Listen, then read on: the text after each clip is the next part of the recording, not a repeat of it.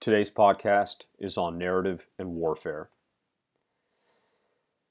First, there is the war narrative, sometimes also called the national security narrative.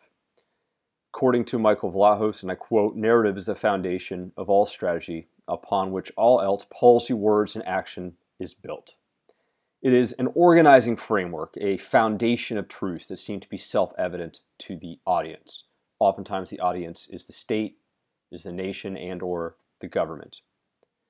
Then once war is underway or once a national security policy is underway, it becomes the rhetorical handbook for how that policy or how that war is to be argued and described. Next, and for the rest of this podcast, I want to discuss narratives to deter war.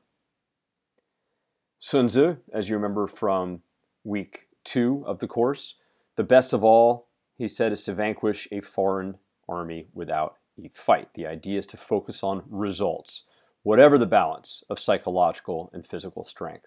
Focus on paralyzing an adversary, not necessarily on casualties inflicted or the effort put forth. Focus on paralyzing an adversary and not just on the tools of hard power that happen to be at your disposal. According to Kautilya, 4th century BCE, and I quote, the arrow shot by an archer may or may not kill a single man, but skillful intrigue devised by wise men can kill even those who are in the womb.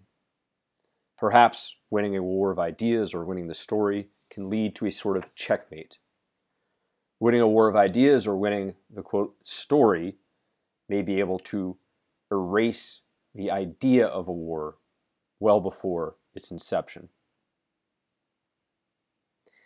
Liddell Hart echoes some of these sentiments, and I quote, he says, a strategist should think in, term of in terms of paralyzing, not killing. On the tactical level, a man killed is merely one less man, whereas a man unnerved is a highly infectious carrier of fear, capable of spreading an epidemic of panic. The idea is tactical psychological effects may have strategic repercussions. On the operational level, he says the impression made on the mind of the opposing commander can nullify the whole fighting power that his troops possess. And at the grand strategic level, perhaps, as he says, psychological pressure on the government of a country may suffice to cancel all the resources at its command so that the sword drops from a paralyzed hand. So, what exactly does this mean in warfare, in our study of war, our study of national security, and our study of strategy. This idea of victory before war is even an idea. One idea is the use of fear, something that Liddell Hart talks about. Genghis Khan, known to many MISO teams even today as the godfather of psychological warfare, he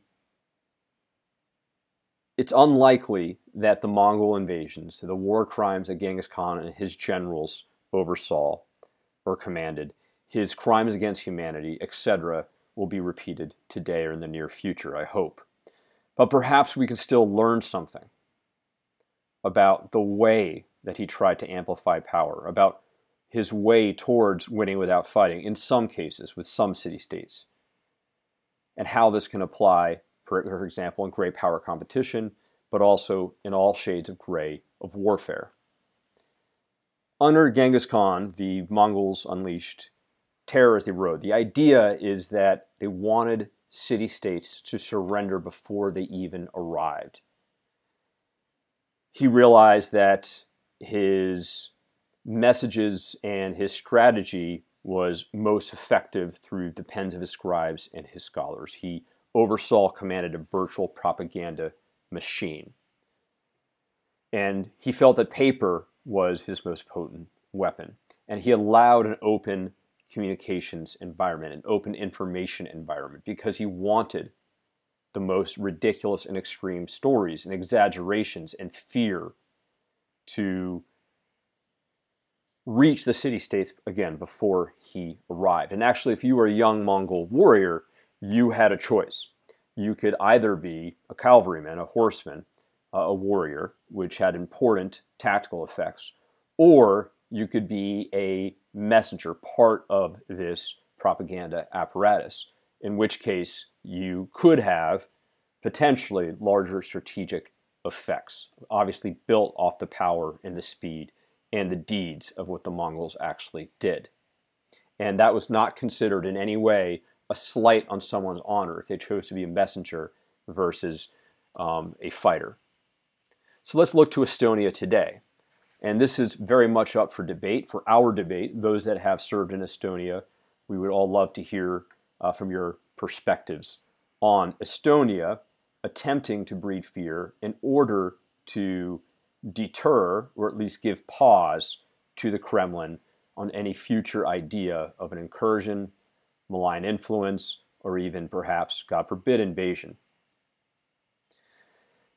So the Estonians have something called the Estonian Defense League, training a nation of insurgents, is what the headlines often say.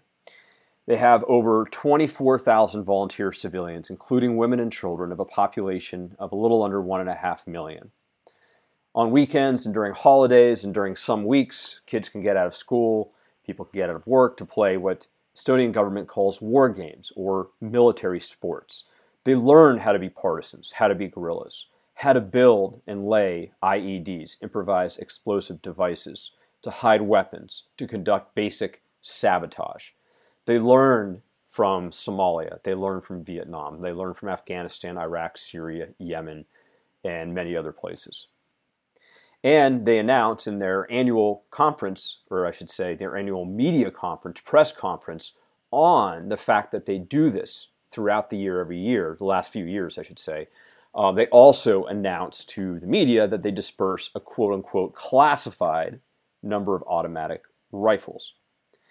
And so the question is is this rote deterrence? Is this something beyond deterrence? Does this generate a sort of fear or terror down to the last would be adversarial soldier? That Russia may be able to win an occupation, but only at great physical and psychological cost, only after perhaps decades of bloodshed capable of bankrupting the government and country. Estonia's plan, perhaps, would also deny Russian commanders and leaders from easy, ready made victories. Cities are emptied, troops leave their bases to become guerrilla cell commanders and trainers. Runners in World War I era wire communications zero out effects of cyber attacks or attacks against key infrastructure. As Estonia goes Stone Age, they would receive the idea is they would receive support from NATO in order to allow a long term, slow burn guerrilla war. So, according to Estonia, this Defense League has become a framework for an evolving national concept of quote unquote active resistance. Special Forces Colonel Colonel Ühtegi says they, meaning the Russians, can get to Tallinn in two days, but they will die in Tallinn. And they know this. They will get fire from every corner at every step. According to the Estonian government, Estonia has resources that are as much in demand in the alliance as TOW missiles and tanks. What they have in the resources is will and a mobilized population. Estonia has a standing army of about 6,000, but with an information strategy, perhaps they're able to achieve more with less, less specifically about guerrilla warfare. Perhaps they can give Russia pause with regards to any kind of unconventional warfare, perhaps annexation of Russian speaking populations, and perhaps malign influence in general. And so this points up to an idea that was brought up earlier in this section of SLFC, which is strategy as a political art. Perhaps strategy is the art of creating power, getting more than what the starting balance of hard power might suggest, getting more out of the will and ability to mobilize hard power that we have within power writ large, if you remember from SLFC 17, we have the psychological aspects and we have the physical aspects. And perhaps the psychological realm can further their physical ability or a nation's physical ability to maintain power. Thank you.